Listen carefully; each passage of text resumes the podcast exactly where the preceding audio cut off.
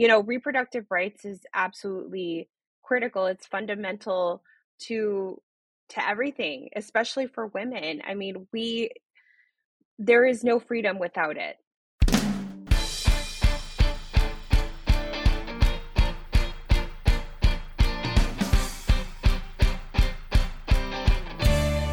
Hello, and welcome to the Politics Girl podcast. I'm your host, Leigh McGowan. Let's get into it.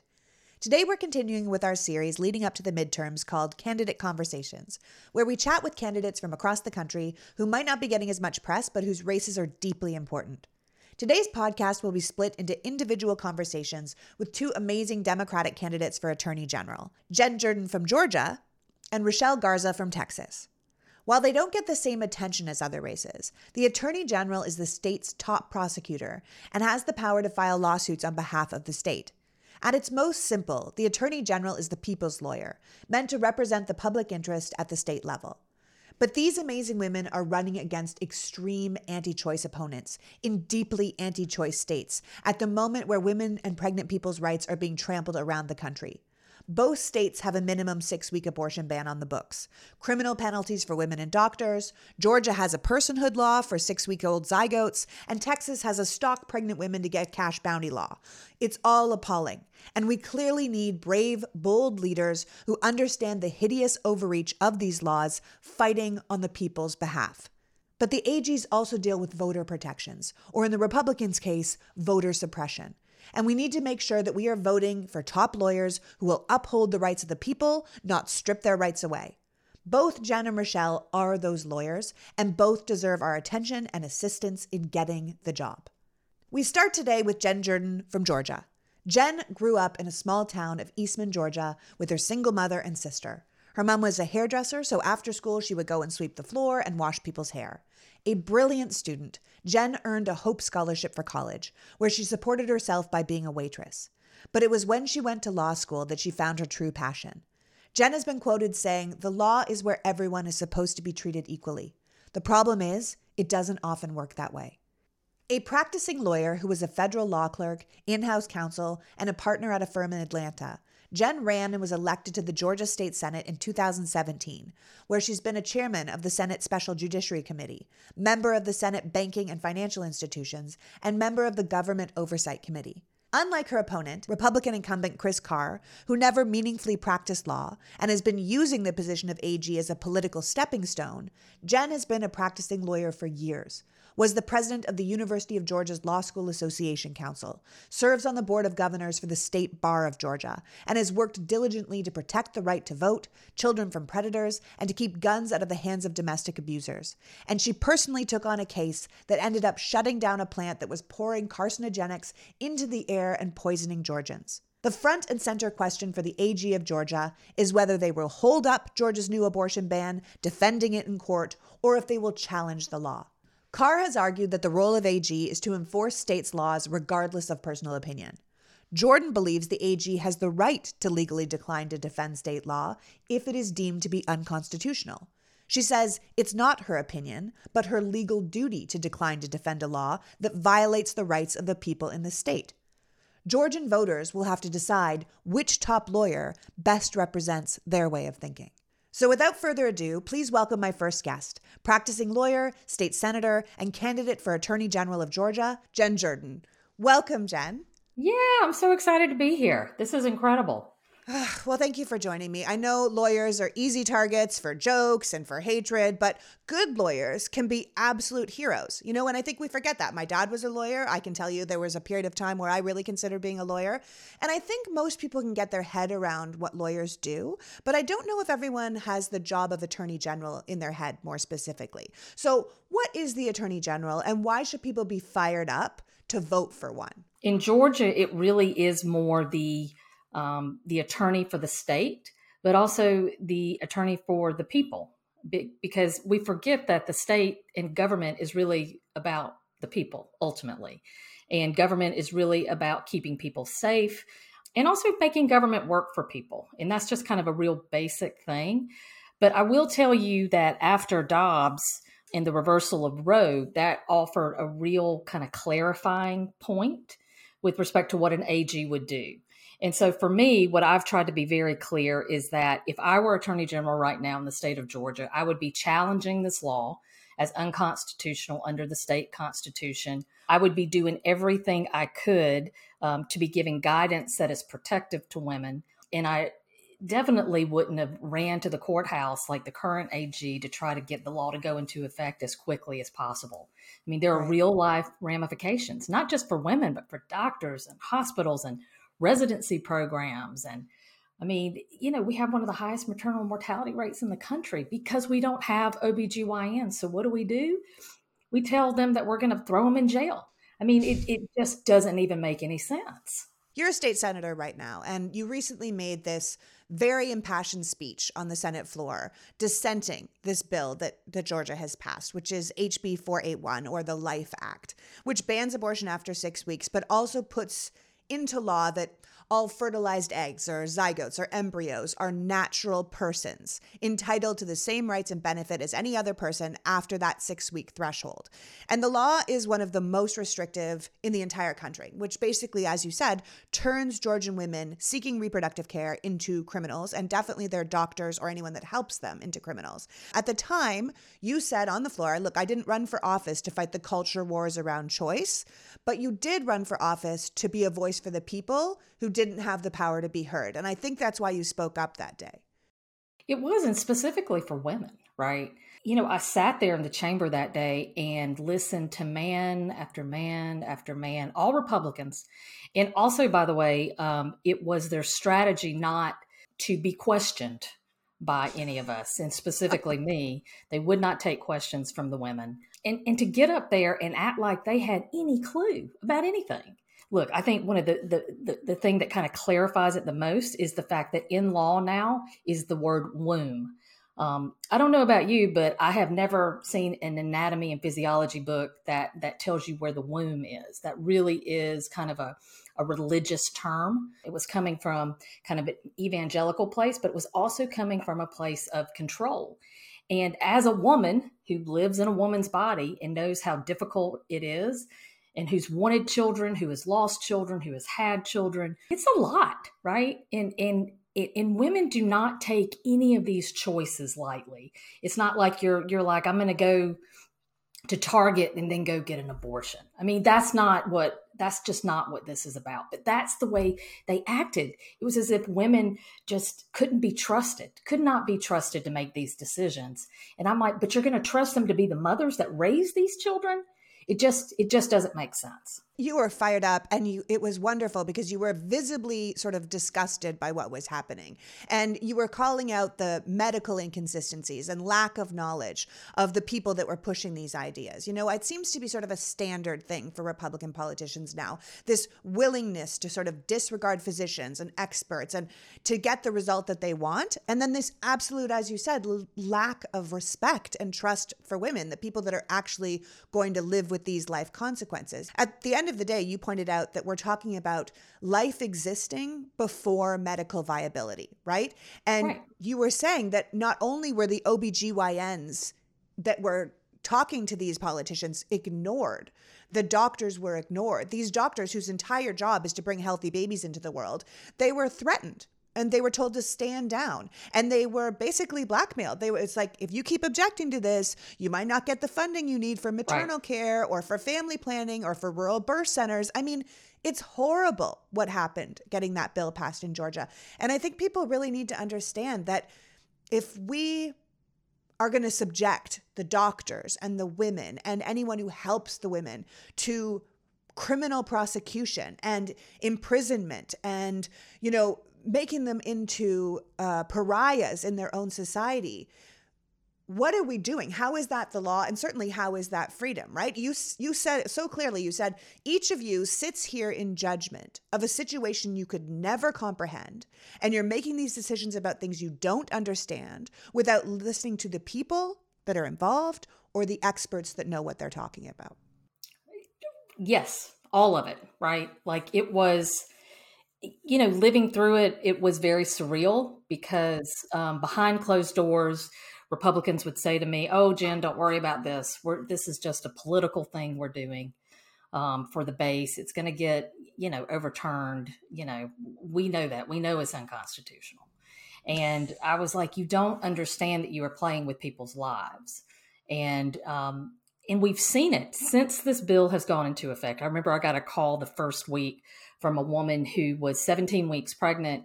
She had started to um, leak amniotic fluid. She was losing the pregnancy, and there was nothing that could be done. The doctor said to her, I norm- I know how I would normally manage this miscarriage, but I need to go talk to the hospital lawyer to see what I can and cannot do. And can you imagine, like, you're going through one of the most difficult times, right? You are losing a pregnancy that you want desperately. And you're worried about your own life. You're worried about the fact, are you going to survive for your other children? And your doctor is basically saying, I can't provide you care until I get the okay from legal. That that is what we have done in this state. You know, we've we've basically made this state one where every pregnant woman not only needs a, a doctor, but she needs a lawyer, because that's where that's what they have done in terms of these medical decisions that really the government should not be in the middle of. Yeah, and that's probably one of the reasons you're running for A G, because technically the A G is the people's lawyer. Like you said, you these people now need a lawyer on top of a doctor in the middle of a crisis. And if you become the Attorney General of Georgia, you've promised to challenge this law in court because, in your legal opinion, the law violates Georgia's state constitution and its very extensive privacy protections. Your opponent, Uh, Chris Carr, the current incumbent, is saying that the A G is supposed to defend the state laws. But you feel that it's your primary obligation to enforce the state's constitution. And in your case, there's a direct conflict between the two things. Well, and not only that, but look, we had a debate last week, and Carr basically said that he believes that it is the Attorney General's role to defend every single law that the General Assembly passes, no matter how unconstitutional. So you ima- you can imagine some of the stuff that, that could come out of the General Assembly. And he's saying that that he has a higher obligation, you know, to that body than he does to the people or to the Constitution that he swore an oath to, not only as an Attorney General, but but as an attorney, right? You have an obligation to make sure that the law is followed, the rule of law, which really is established kind of at the highest levels, you know, by the Constitution. So we we differ significantly with respect to that, because for, from my perspective, the Attorney General here in the state of Georgia is an independent constitutional officer, not, not appointed by the governor, not hired by the General Assembly, but elected by the people. So ultimately, it really is the people that are would be my constituents, would be my clients, and who I need to serve um, with respect to their interests and their rights. Yeah, it depends on who you think your client is. You clearly think your client is the people of Georgia, and your opponent thinks his client is the Republican legislature. And or whatever the Republican they decide. Party, for that matter. Yeah, I mean, yeah, that's true. Supporters of this law say it's not meant to prosecute women, right, who obtain abortions, that only medical providers who provide the abortions or people who support people seeking abortions are going to be prosecuted. But that's a roundabout way. I mean, we're not stupid. That's a roundabout way of stopping abortions. I mean, how is a woman supposed to get an abortion if she can't find a doctor who will do it because he might go to jail? How is a woman supposed to discover what she can have or what her health choices are if no one's allowed to talk to her or take her anywhere or help her with anything? It's basically isolating women and leaving them without help or the right information to take care of their health. We are making a second tier of citizens in our society, and that's women who can't even ask questions anymore. Well, you know, what's interesting is is they keep they, they point to the criminal abortion statute to to say, see, we, we don't intend to to prosecute women. But what they don't understand, or at least they're they're being incredibly obtuse about, is the fact that when you say that an embryo is a person that has all the protections of Georgia law, all the protections, that means that if you terminate a pregnancy, that can subject you to the general laws in the state of Georgia with respect to murder, manslaughter. I mean, people have talked about what women can just go across state lines. Well, if you really do believe that an embryo is a person and a pregnant lady crossed the state lines, terminated a pregnancy and came back, absolutely she could be prosecuted. She could be prosecuted for, for murder, manslaughter, conspiracy um, to murder. I mean, it's just all of these things that that they're really just trying to push to the side and and and kind of say, you know, It's not happening because they don't want women to know the truth before Election Day. That, yeah. That's really what it comes down to. That's exactly right. They don't want women to know the truth because you just have to think about it. You don't even have to be a legal mind like you. I mean, I sit here and I say, okay, well, a personhood provision is a slippery slope, right? Because anyone who unintentionally injures a fetus or kills a fetus or, you know, has a miscarriage, there's like this weird overlap between miscarriages and what could be perceived as an abortion. Even if you do something like you were drive, were you driving too fast? You know, when, well, when that's you just it. Do you, have you done something? It's kind of like involuntary manslaughter, right? Yes. Like your your your doctor says you should not eat lunch meat. You should not eat sushi. You should not have a glass of wine, right? You have been told kind of what the rules are when you're pregnant. So let's say somebody sees you eating sushi and then a couple of weeks later you miscarry, right? I mean, can you be subject to prosecution at that point? And even apart from that, let's say the person who saw you eating sushi was a social worker, a nurse, someone who is subject to the mandatory reporter laws in the state of Georgia with respect to child abuse or child endangerment. And if you don't report, then then you can have your license taken and your livelihood taken away. And so do you then go tell on the pregnant woman who's who's at the sushi bar? Because it's child abuse, or, or you perceive it as endangering the pregnancy? When you talk about a slippery slope, it is about as slippery as you can get. And really, at the end of the day, what it all means is that it's just bad for women. It's bad for women. I mean, even your libertarian candidate that's running in your race, I mean, he's not going to win. It's between you and Chris. But even the libertarian candidate whose platform basically calls for limiting government involvement in citizens' lives, he agrees with you. He's like, this whatever is too happened much. To the Republicans saying they're conservative? They don't want government involvement. I mean, the whole vaccination or mask thing was my body, my choice. We sure did. Uh, I guess if you're a man, it's your body, it's your choice. But when it comes to women, it's exactly the opposite. I mean, this is a government mandate, and this is so overreaching. And, and and normally, you know, we can talk about this and argue about this more kind of theoretically. But at the end of the day, these are real decisions on the ground being made every day by physicians that are really just trying to save the lives of women and provide them the care that they need so that they can have healthy pregnancies, so that they can have healthy children at the end of the day. And like you said, at the end of the day, it's not theoretical at all. This is real people dealing with real situations. Yeah. I mean, during that same really well-known speech that you made on the Senate floor, you said, it doesn't matter how many times you say something, it doesn't make it true. Right. It doesn't matter what you call this bill. If you call it the heartbeat bill, there isn't a heartbeat at five point five weeks. It's just not true. And we are living in these precarious times where people think if you just repeat something enough, it becomes the truth, but it doesn't. And I'm sure when you said that, you were talking about election deniers and people who are saying that, you know, if we can just say enough times that the president isn't the president and that Donald Trump won the presidency, then it's going to be true. But that doesn't make it true. Just saying something doesn't make it true. And that is something else as an A G you're going to have to handle, right? Because especially prevalent in Georgia is this concept of who gets to vote, what votes count, you know, all this kind of stuff that you as the A G would have to protect. Yeah, and look, the A G has jurisdiction over those cases too. Yeah, I mean, the, the current A G really has not done his job on in so many ways. But really, the most important ways have have been about protecting people's rights. I mean, it's it's real basic, and and we can dif- differ on different things. But at the end of the day, really, the most important thing is the right to vote, right? Because that's where all other rights kind of come out of. If we don't have the right to vote, then then we we really what don't are we doing? Have anything. At the yeah. end of the day. So it's, yeah, so voting rights, I mean, just even offering guidance, right, to local election officials about what you can and cannot do, and, and mainly what you can't do in terms of turning people away. I think there's a real responsibility there. And I think there's a responsibility in terms of messaging and saying, this is true and this isn't, right? And, and let me tell you why, and walking people through it. Uh, because people have got to start to trust government again. I mean, we've got to get back to that place, but we can't do that unless government works for everybody. And and that ultimately is is what I want to do in the A G's office, is really be the be the lawyer for all people, not some people, not just Republicans, not just men, but all people. And, you know, I think the people of the state of Georgia deserve that.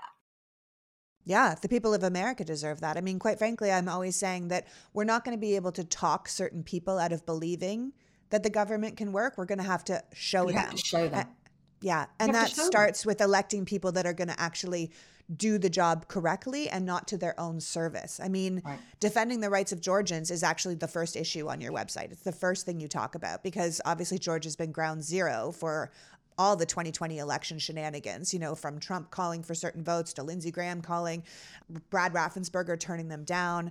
You've pointed out that Georgia responded to the twenty twenty election results with expanded voter suppression and, you know, to make sure that we can deny people the access to vote and to keep Democrats from winning future elections. I mean, it's really clear what they're trying to do. You've said it's very clear what they're trying to do. Well, look, I was there. I mean, they they said it. I mean, it's interesting because in the past, whenever there was some voting stuff around, they would try to act like it was about voter integrity or voting. They're going to make it easier, something. But literally, they weren't even pulling any punches. It was like, we lost. We don't want to lose again. And this is what we're going to do about it. And of course it impacts, you know, Black and brown voters the most. I mean, they went after the counties with the highest minority voter count in the state. I mean, it was it was crystal clear what they were doing. I mean, Brian Kemp is on tape. The governor is on tape saying that if more minorities vote, they lose. Right. Which so is what true. do you think he's doing? I mean, he's running. What do you, they're, what they're all doing? They're just trying to cook the books at the end of the day, and so yeah. that's why we've we've told people to get out early and vote, because really the it, the real issues and the real problems were put into the absentee ballot um, application process. You know, you've got to do this and that, all these little pitfalls, right? If you don't sign it exactly right, if you don't do this or the timing, and so we're like, look. If you can, get out. Just get out early, get out as quickly as you can, vote, and then you'll know if there's a problem. I mean, we had a young woman who was a, a student at Spelman who showed up to vote the other day, and they told her that she couldn't cast a regular ballot because her her her registration had been challenged. And she was like, what are you talking about? My, I'm challenged. She's like, who? What? I mean, it's that kind of stuff, right? And so we're telling people, get out early, just bank your vote. And look, there's an added benefit, which is politicians will stop bothering you, right? They'll stop texting you. They'll stop calling you, you know. And it's why it's more essential than ever that the people are voting for Georgia officials that actually want to monitor the voting and take care of the voting and not sort of stretch the voting, which takes me to your opponent, right? I know why people should be voting for you over Chris Carr, but why don't you tell me why you believe you are better to be Georgia's Attorney General than your opponent? Well, first of all, I've actually practiced law. I mean, there we that, go. That's a positive, right? Um, Top lawyers should know how to be a lawyer, right? I mean, I've been in court. I've tried cases. I know what it means to represent individuals. I also, you know, I grew up in South Georgia, you know, raised by a single mother who's a hairdresser, and it's my lived experience is so different than the guy who has the job now and is so much in touch with the people of this state. And I think that's it. I think a lot of the politicians, a lot of the elected leaders are just out of touch. They don't get it. They don't know what it means to walk in the shoes of these voters and what their life looks like every day. And so for me, the Attorney General's office could be such, you know, s- such a force for good. Right? Whether we're talking about rights or or economic justice, environmental justice, or, you know, going after people who are taking advantage of consumers, whatever it is, it really could be just a force for good in this state. It's what I've done for over twenty years as a lawyer. And, um, you know, I can't wait to actually take it to the state level and be able to provide that type of service at that level to the people of this state. Yeah. I mean, like you said, the Attorney General is supposed to be independent, independent of the governor, independent of the General Assembly. Right. Your opponent has been taking his marching orders from the moneyed special interests and the party leaders in Washington for forever. I mean, he clearly looks like he is trying to build a personal political power structure rather than be the Attorney General for Georgia, because ultimately you want the top lawyer in your state to be someone who's fighting for the people of your state, not just the people who have money or the people who have power or the people who have status. We can all see how that has served us as a country and as each individual right. state. Yeah. Well, look, I, this is what I say. The moneyed interests, they have lawyers. They can afford them. It's really, it's really the people, just the ordinary people, the voters, the senior citizens, the children, whomever it is. They're the ones that really need somebody to be able to kind of stand in the breach and stand up for them when things happen and when bad things happen. And I think what we've seen in Georgia in recent history, especially with the election stuff, I mean, Rudy Giuliani coming into our Capitol, you know, with his little, you know, his little clown car, right?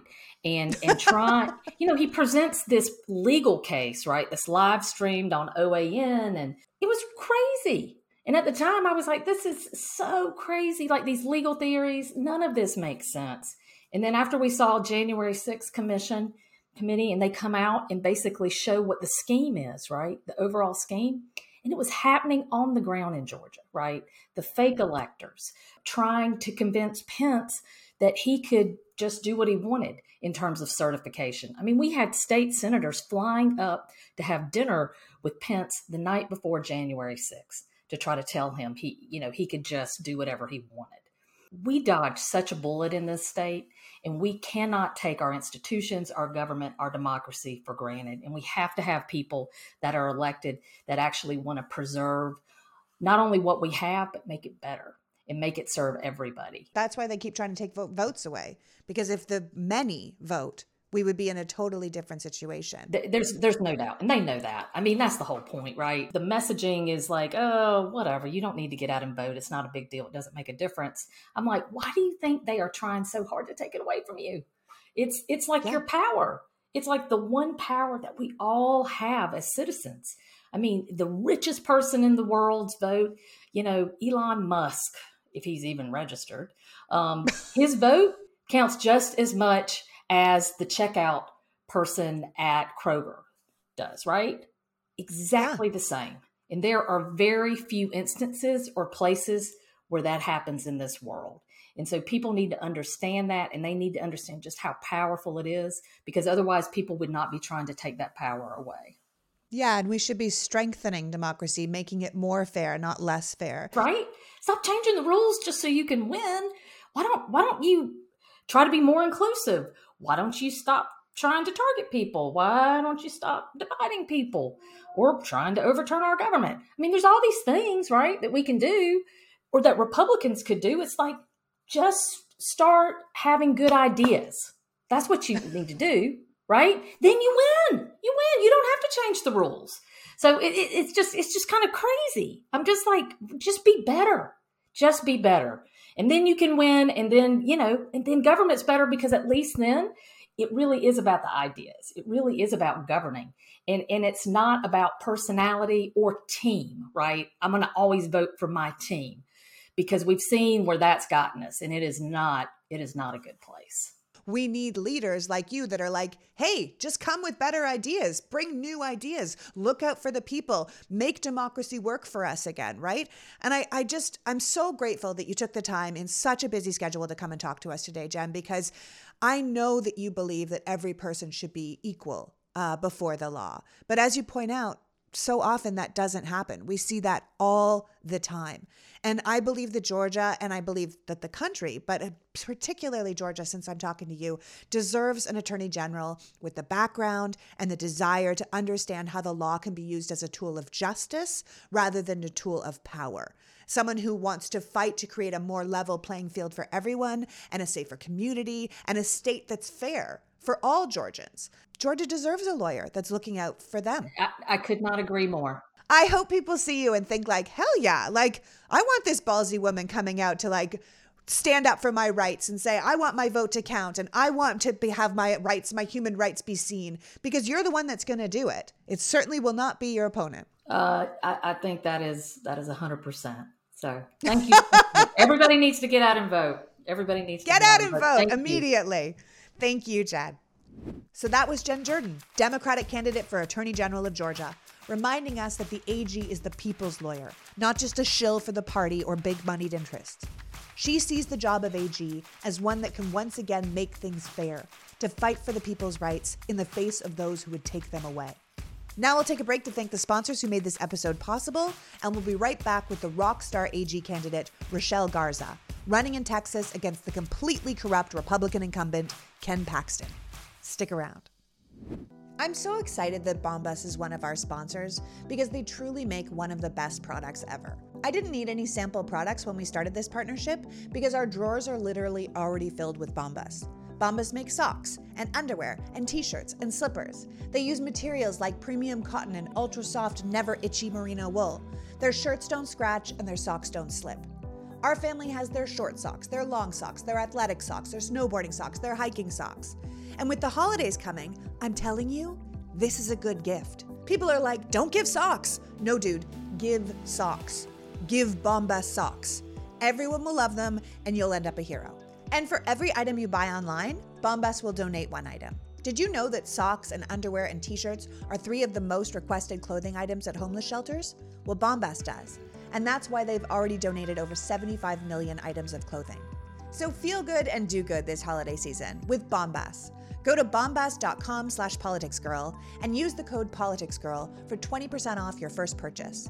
That's B-O-M-B-A-S dot com slash politicsgirl, code politicsgirl for twenty percent off. Bombas.com slash politicsgirl.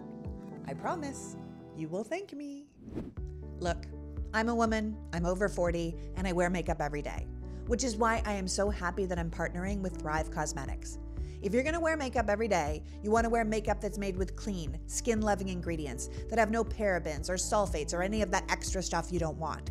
I want a company to be cruelty-free because I don't want some little bunny getting stabbed in the eye so I can have a good mascara. Well, Thrive Causemetics is that company. And it's not just good for us.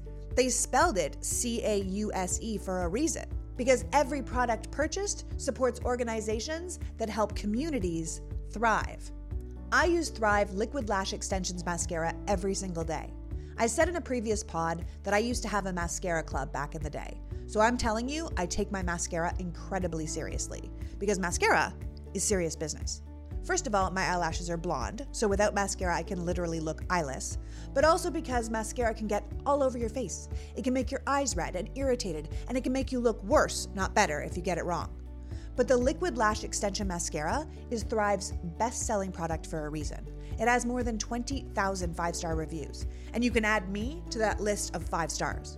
It's ultra-lengthening, eye-opening mascara that goes on all day without clumping or smudging, plus it's a tubing mascara, so when you wash your face, you don't even need soap, it just slides off with warm water. They use clean, nourishing ingredients to support longer, stronger, healthier-looking lashes over time.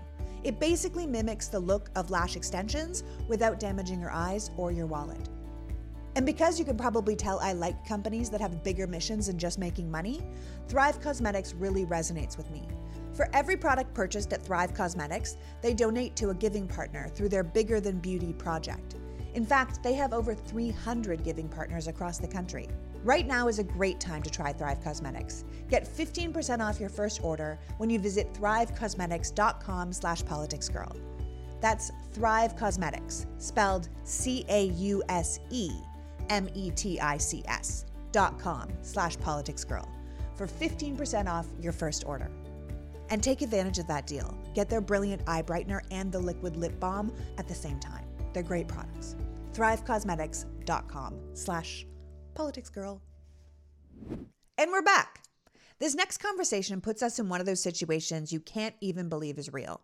Rochelle Garza, staff attorney at the A C L U, managing partner of her own law firm, bilingual, lifelong fighter for border communities of the Rio Grande Valley, daughter of a teacher and a fifth-generation farmer who went on to get his law degree and become a judge, a woman who spent her career fighting for the right of every person to dignity and respect and fairness under the law, an advocate for human rights who took on the powers that be and won a case in two thousand seventeen for the right of an abused immigrant teenager being held in detention at the border who was denied the right to an abortion. Abortion, a powerhouse of a woman who is now the Democratic candidate running for Attorney General of Texas against what could possibly be one of the most corrupt politicians in the entire country, Republican incumbent and current Attorney General Ken Paxton. You might remember Ken Paxton as the A G who recently ran from his own home in a getaway truck driven by his wife so he couldn't be served a subpoena. Or you might know him as the Attorney General who bragged that without his suppression of mail-in voting, Biden might have won Texas.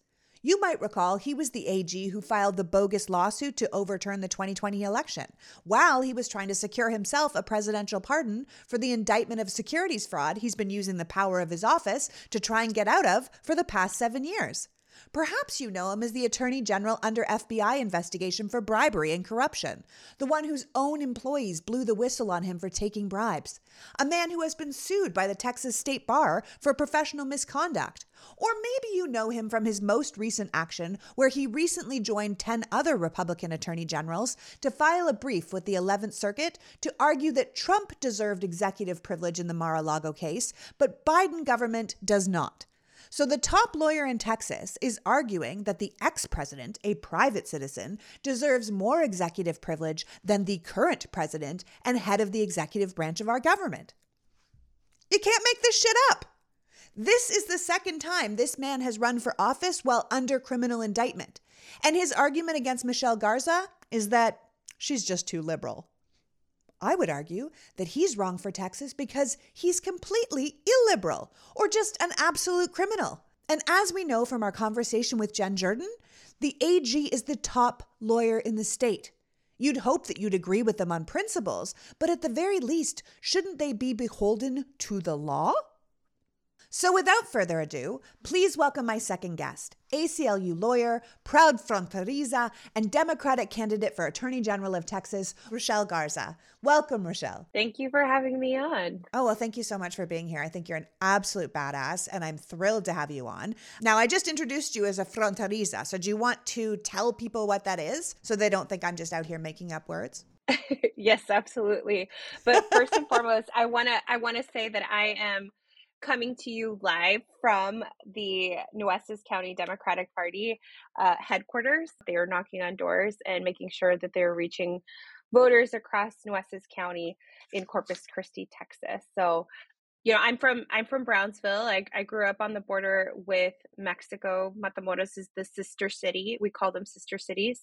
And really what that means, Fronteriza means, I mean, somebody who was raised on the border, that grew up in a bicultural, binational, bilingual environment. That's who I am. That's where I come from. My family's been there for five generations. And I have a lot of memories of of, of the region, of, of crossing over to Matamoros with my dad to go get Topo Chico before it got imported into the United States.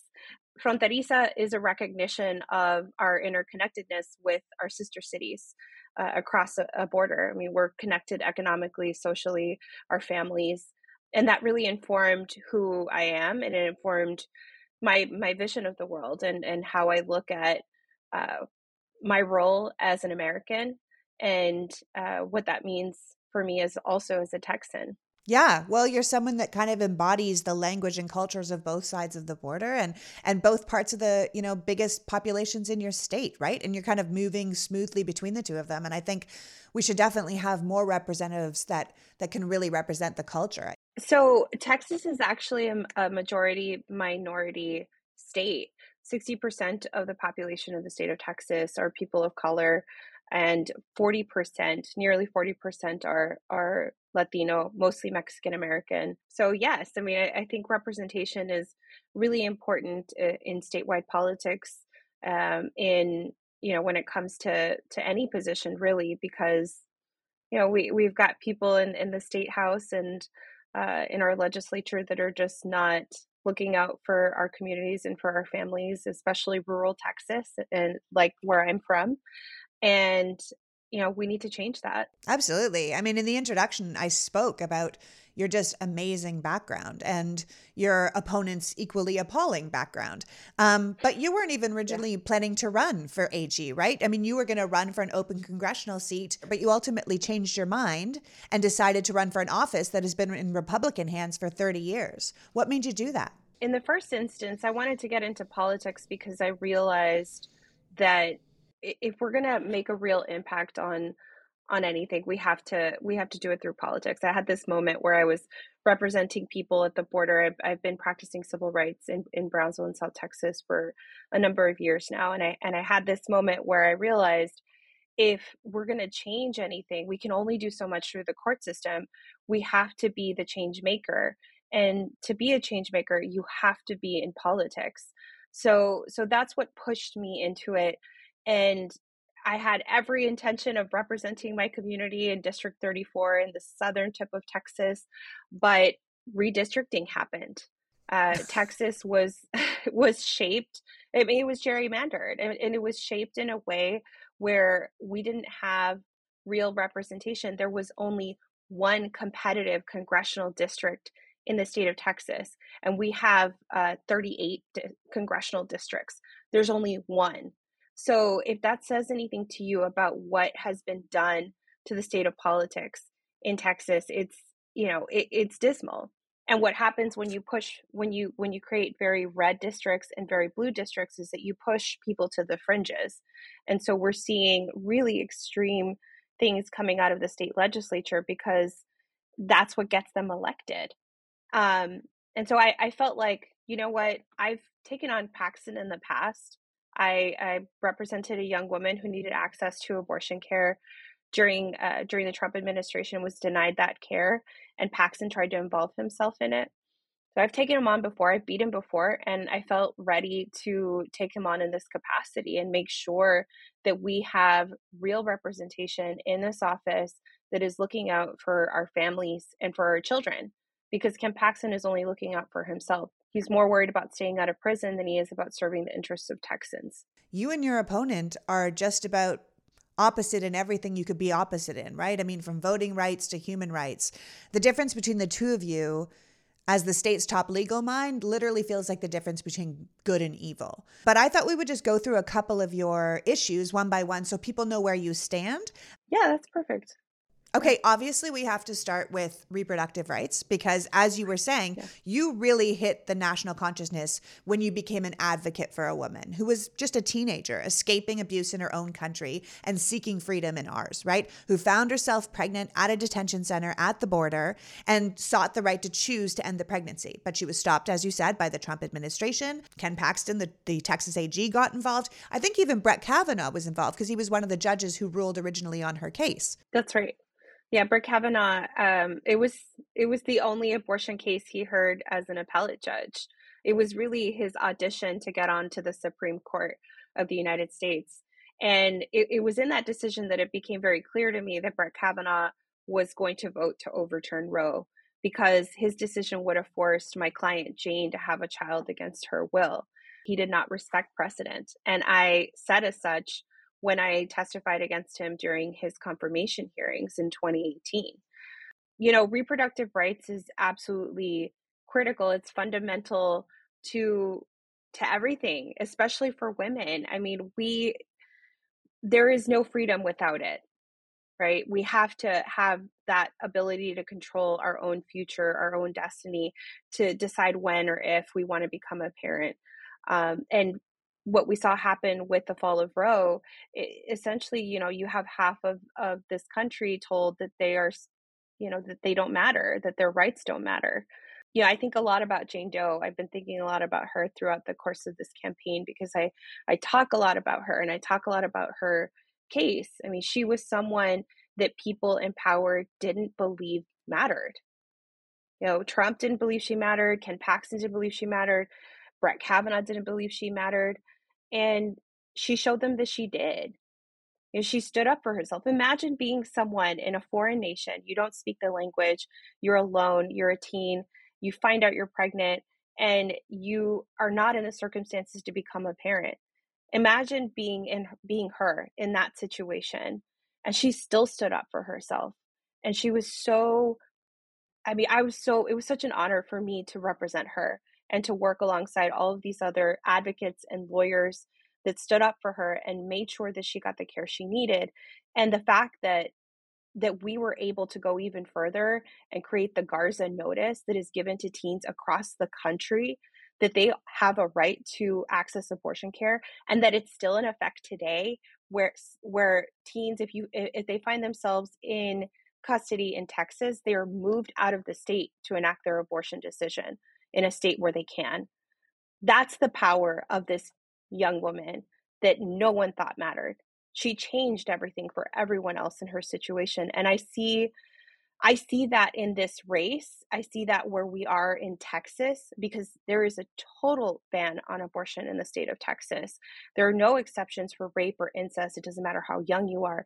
And people are not receiving care uh, until they are almost dying, until they are septic. And my opponent, Ken Paxton, litigated to stop doctors from providing life-saving care. He is right now challenging the federal government, the Biden administration, that is trying to provide care, some semblance of care, to women who need access to an abortion in an emergency room.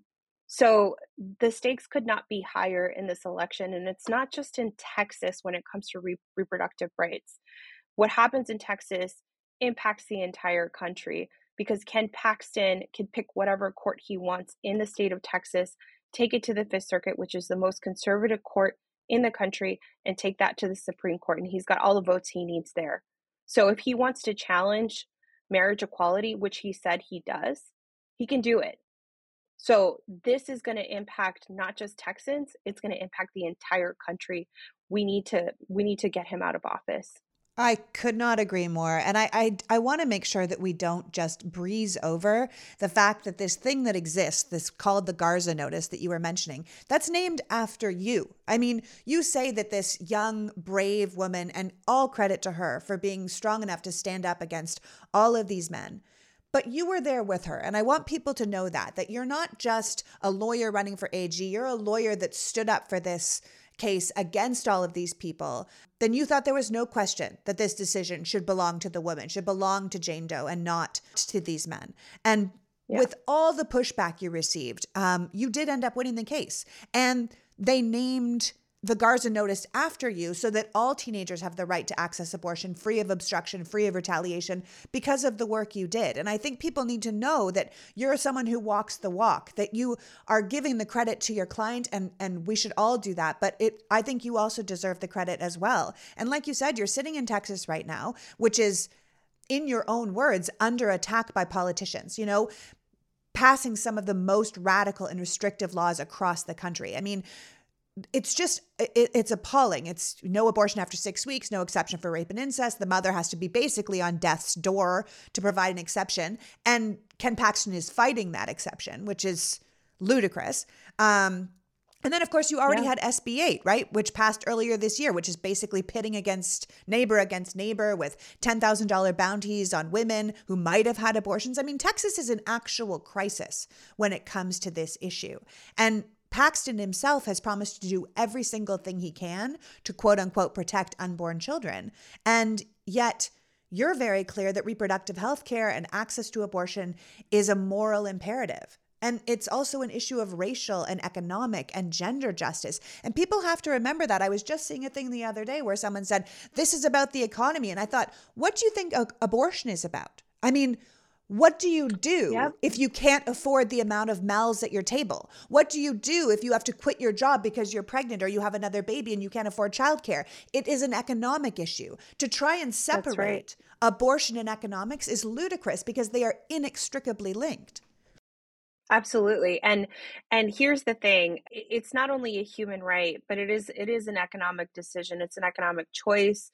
Uh, and it's going to have really negative impacts. Taking this right away from from people in Texas is going to have incredibly negative impacts, not just on our healthcare system, because we're seeing, you know, I've traveled the state of Texas and I've spoken to physicians that are terrified because they are being criminalized. They could serve prison sentences of up to ninety-nine years if they perform an abortion. And are and physicians, that's why they are erring on the side of waiting until a patient is is on on uh, on their deathbed before they intervene.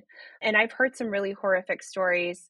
I won't repeat all of them, but um, just the things that, that, that these physicians are seeing, the amount of trauma that is being imposed on, on women in particular, and the financial burden. I mean, I'll just give one example. There was a physician I spoke with told me about a mother whose pregnancy was, was not viable. The, the the brain did not develop and it was not viable. They didn't even feel like they could recommend abortion, right? And so the patient carried the the fetus to term and then had a C-section. so I, I had a C-section with my daughter. I, I had a, a baby seven months ago. And I w- would, when I was told that by the physician, I, my mouth just dropped, because it's, it's major surgery. And to know that you are not taking home this baby that you grew in, and that you wanted and that you loved, it's just so, it's so horrific. But that, that kind of trauma is being imposed on people in the state of Texas. And physicians are going to start leaving the state because they are scared. And what's going to happen to the state of healthcare in the state? We're already one of the most dangerous places in the country to have a child. Half of rural Texas doesn't even have access to a gynecologist. So businesses are going to be the next to leave. And, and so it's going to impact us in, in a very big way. And we don't know the full ramifications quite yet. Yeah. And I think we have to be really clear. If you're going to force people to have babies in Texas, you should know the statistics in Texas, right? Like, I think the most recent stats are Texas ranks out of all of the states fiftieth in baby wellness checks, fiftieth in clinical care for infants, fiftieth in uninsured women, forty-third in maternal mortality, forty-fourth in school funding per child, forty-sixth in child hunger. Like, you're the worst. You're the bottom of the barrel for how women and children are treated. And yet you're going to force women to have more children. So, I mean, obviously, we can safely say that women will be second-class citizens, slaves to the state who could quite easily die under Ken Paxton's leadership, and would be respected as autonomous citizens who have rights that deserve to be upheld under your leadership. So, I mean, we should be done, right? That should be, you win in a landslide, go, you know, Rochelle Garza. Yeah. But that's not how it works, right? So we have that's to talk right. about other things. There are other issues at hand here. So let's talk a little bit about voting rights. I mean, there's no two ways to look at it. Your opponent, Ken Paxton, tried to overturn the twenty twenty presidential election. I mean, he literally tried to throw out the American people's votes and install who the Republicans preferred as their leader. And now he has moved on during the midterms to create this elections oversight team consisting of lawyers and investigators and support staff who are going to look into alleged violations and to assure elections are transparent and secure. I mean, it's not even clear that the A G's office has the power to do that, but we have this man who's embroiled in like a hundred scandals, and he's still mm-hmm. out here trying to steal elections. Yeah. I mean, uh, so Ken Paxton was the warm-up act for the January yeah. sixth insurrection. He, he was sure there was. He spoke on the day, and he's refused to to turn over his phone records about that. Look, Ken Paxton is incredibly dangerous for democracy, and the best example is is what he's done with this quote-unquote voter integrity unit and how he has attacked uh, the expansion of voting, uh, voter access in, in the state of Texas. So it, during twenty, during the twenty twenty election, there were several counties that were trying to make sure that they could collect ballots, that people could come and drop off ballots at different locations, uh, designated locations, especially in Harris County, and he sued to stop that. He is a huge threat to the ability uh, for Texans to exercise their right to vote. We we did see the passage of S B one, which is uh, the voter suppression bill, that because that's what it is, that it impacts mail-in ballots. You know, I mean, we're seeing people being disenfranchised in real time because the mail-in ballots are are being rejected. You know, Ken Paxton in particular has just been so bad on this issue. This is just wild to me, but when he saw how close I, I was in the polls to him, I, I've been consistently polling within two to five points of him.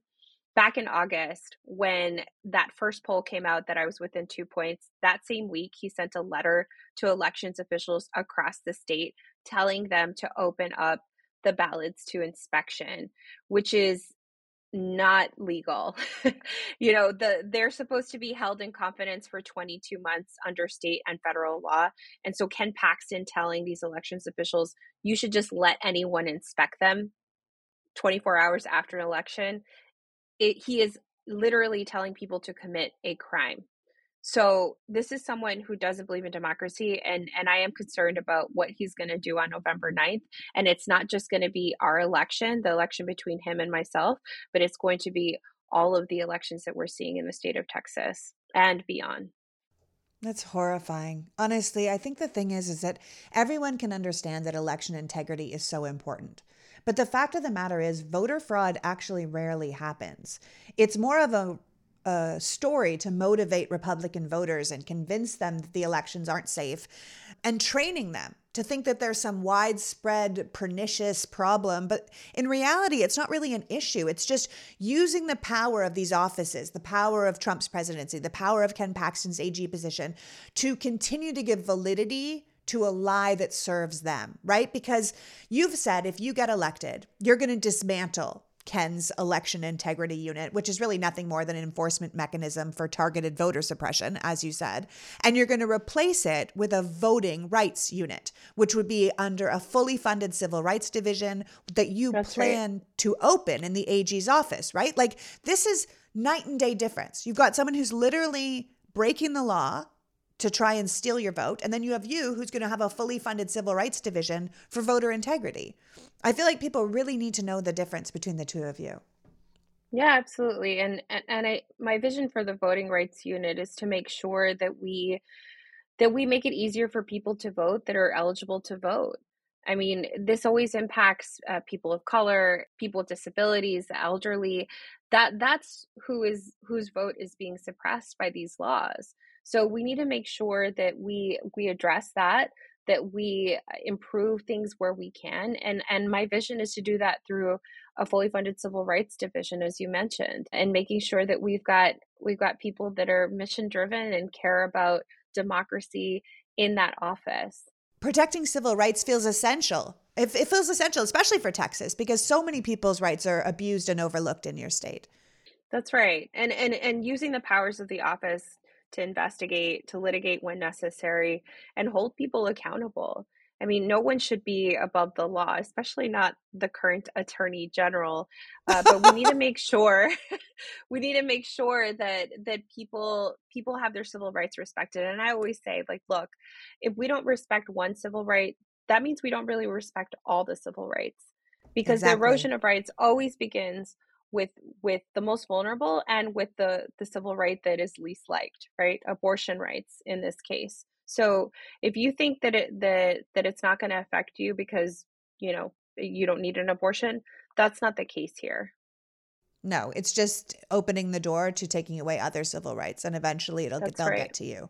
Yeah. Yep. Now, of course, we can't talk about Texas without talking about the border, right? So although immigration enforcement falls under federal jurisdiction, under the direction of Governor Greg Abbott and A G Ken Paxton, Texas has been engaged in just a ridiculous amount of unconstitutional and wasteful border enforcement efforts recently, right? Rather than trying to solve the issues surrounding our broken immigration system and the problems at the border, it's like these guys are actively trying to make the situation worse because, as usual, if you don't have any ideas, often the problem is worth more than the solution.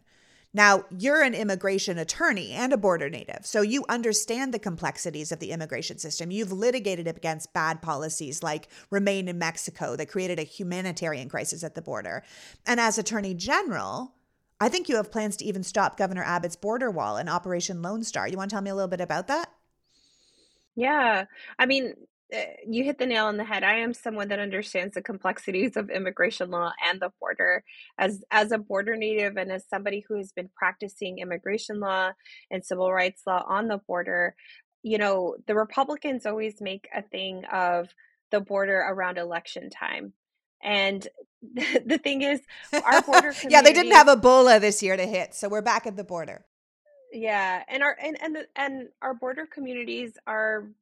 are really rich places, like emo- culturally speaking, but we do have a lot of poverty in these regions. Um, you know, thirty-eight percent poverty rate is is uh, what Cameron County has. That's the county that that I'm from. I think that what we're seeing our state government do is it's a political stunt. seventeen hundred dollars is being spent per person to be bussed out of the state of Texas. I would love to see those dollars go into the border communities to actually help us. We've got a lot of cities, the unincorporated cities are called colonias, that don't even have access to running water or to sewage. And those dollars could be spent on, on making sure that we connect people to basic necessities. That's what I want to do with this office. The Attorney General's office has a colonias program, and I, my intention is to make sure we bulk that up, stop the spread of unincorporated cities in the state of Texas, and make sure that we give people basic services and, and stop with the stunts. And, and and the thing is, look, we can we can be tough on crime. We absolutely can, and we should be, you know, because I've also seen that side of it. So we do need to address the human trafficking and the gun trafficking and the drug trafficking, and we can do those things, but not the way that it's being done right now. You know, Operation Lone Star isn't doing anything to to solve those issues. It, it is it is just merely a political stunt so that these folks can stay in power and say that they did something. But there are truly ways that we can go after the cartel, and we can go after um, drug smuggling and, and human smuggling. But it's it's not the way that uh, our leadership has has made it out to be. Yeah, you can go after the crime while still making it clear that refugees and asylum seekers and immigrants yeah. are welcome, you know, and that's never going to be the case as long as the G O P holds power. I mean, uh, you and I, I think we're probably the same. I'm an immigrant myself. So uh, we see diversity as strength, right? And we recognize yeah. that immigrant communities are central to the growth of the country and particularly the growth of Texas, and respecting those communities and trying to help them out rather than ship them away like they're dirty garbage you don't want to look at is the best thing we could do to build these communities up. And that would also probably help with the the crime. Our federal government does need to do its job to make sure, you know, that we have an orderly immigration process and that asylum is a right that is respected. I mean, asylum seekers have the right to come and ask for asylum and the protection of this country. The other thing I would like to see happen is a, a better effort to make sure that we're improving conditions in people's home countries.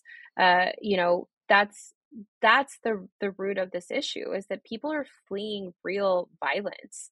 So working with foreign nations, making sure our federal government does that to improve conditions in home countries is, is going to be absolutely critical.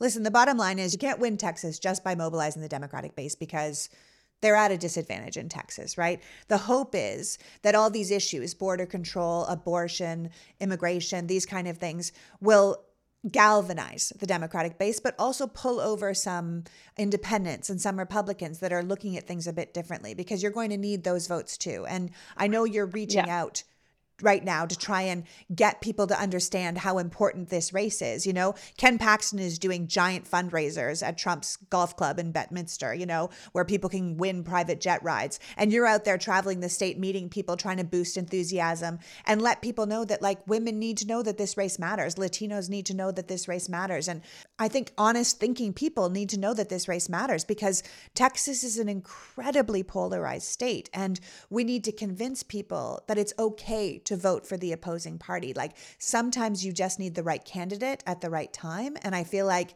you and Beto O'Rourke are kind of those things. You're both in that together. And I think that's why people like Ken Paxton are nervous, seeing that you're two points from him. You know, he's getting in there like, let's mess with the voting because this woman might win. And the thing is, I'm representative of the changing demographics of the state. You know, I'm a mother, I'm a, I'm Latina, I'm from the border, a rural community. I'm a working person. I know what it's like to live paycheck to paycheck. I know what it's like to have a lot of student debt. And that's the kind of representation that we need on the statewide level. And I'm the only Latina on the uh, statewide ticket, Democrat or Republican on the executive side. I'm the only person of color on these t- on the ticket. So, you know, we need to make sure that we have representation that reflects our communities, because that's how you change things. That's how you change the law so that it that it benefits everyone, not just the privileged few, like what we've had in Texas for, for almost thirty years. If you won, you'd be the first Latina ever elected to statewide office in Texas. I mean, there was one Latina in the past, but she was appointed.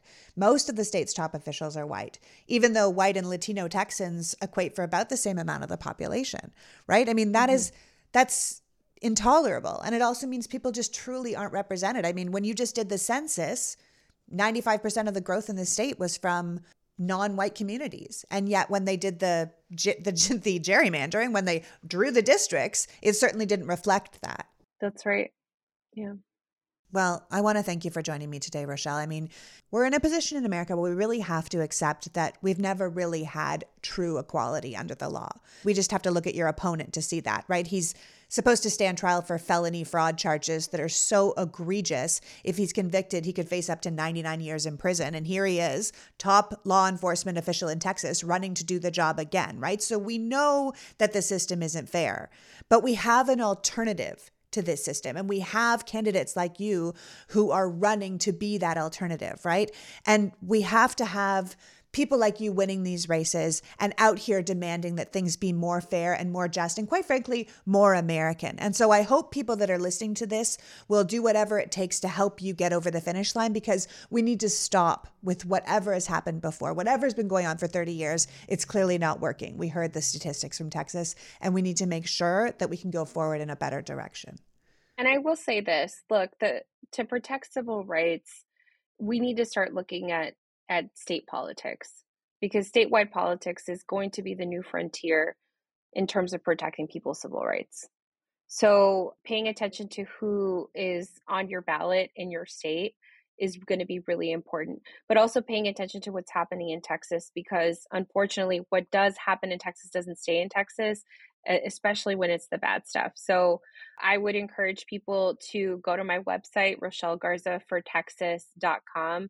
Uh, you know, look me up, look at my positions, donate if you can. I mean, we're within, we're within striking distance. And just to repeat myself, this is the closest statewide race that we have as Democrats in the state of Texas. And it is one of the most competitive races in the country. So this is the opportunity that we have to make a real change, a resounding change, not just in the state of Texas, but across the country. That because once we win Texas, we win the country. So thank you for having me on. And I, I really appreciate the opportunity to to speak to you and to your listeners. And um, I'm excited about the future.